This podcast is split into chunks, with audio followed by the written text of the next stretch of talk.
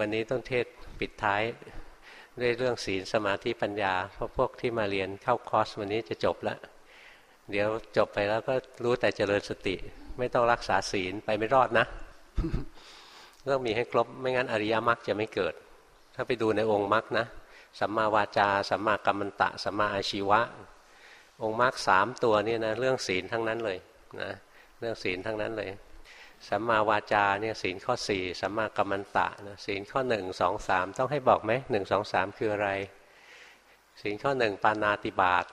นะปานาติบาตทำร้ายสัตว์ฆ่าสัตว์เบียดเบียนสัตว์นะข้อสองลักทรัพย์เขานะช่อโกงเขานะข้อสามประพฤติผิดในกามนะ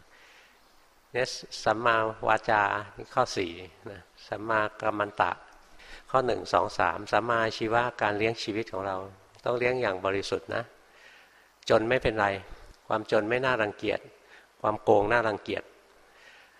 เราอย่าปล่อยให้ค่านิยมเร็วๆเป็นครอบงำเรา ทุกวันนี้เราถูกเสี่ยมสอนให้เร็วหนักขึ้นหนักขึ้น ให้เห็นความเร็วเป็นเรื่องปกติ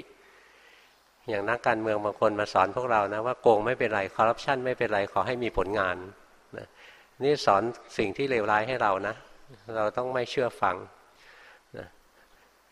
ชาวพุทธเราต้องสะอาดนะในการดำรงชีวิตนะในการจะอยู่การจะทำอะไรทุกสิ่งทุกอย่างต้องสะอาดพอนะถ้ารู้สึกว่ายอมสกปรกได้กิเลสมันล้างไม่ได้จริงดอกนะของหยาบหยาบยังล้างไม่ได้เลยนะการจะมีชีวิตอยู่ในโลกให้สะอาดยังทำไม่ได้เลย จะทำใจให้สะอาดเนี่ยเป็นไปไม่ได้เลยงั้นเราต้องเลี้ยงชีวิตนะจนไม่เป็นไรนะ อย่าไปอายกับความยากจน ให้อายกับความชั่วร้ายนะ แล้วก็อย่าไปยกย่องคนชั่วร้ายที่ร่ำรวยด้วยนะมันช่วยกันสร้างค่านิยมที่เลวให้มากขึ้นมากขึ้นนะสังคมของเราทุกวันนี้ถึงร้อนเป็นฟืนเป็นไฟไปหมดทุกคนทุกแห่งแล้ว